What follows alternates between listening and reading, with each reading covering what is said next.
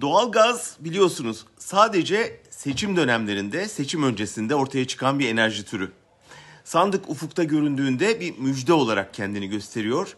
Seçim biter bitmez de sadece vatandaşın faturasında hatırlanıyor. Temmuz 2007'de genel seçim vardı.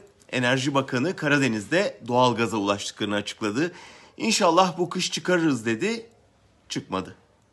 2014 Mart'ında yerel seçim vardı. Şubat'ta Diyarbakır'da kaya gazı bulunduğunu, Türkiye'nin 40 yıllık ihtiyacını karşılayacağını açıkladılar. Karşılamadı.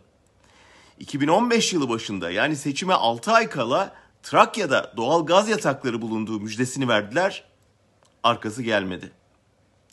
24 Haziran 2018 seçimine bir ay kala Enerji ve Tabi Kaynaklar Bakanı Berat Albayrak Çukurca'da petrol kuyusu için ilk kazmayı vurdu ve petrol aramada yeni bir dönemin başladığını müjdeledi. Yeni dönem başlamadı. 31 Mart 2019 yerel seçiminden yaklaşık 2 ay önce bu kez Trakya'da doğal gaz bulundu. İktidar seçimi kaybedince gaz da öylece kaldı.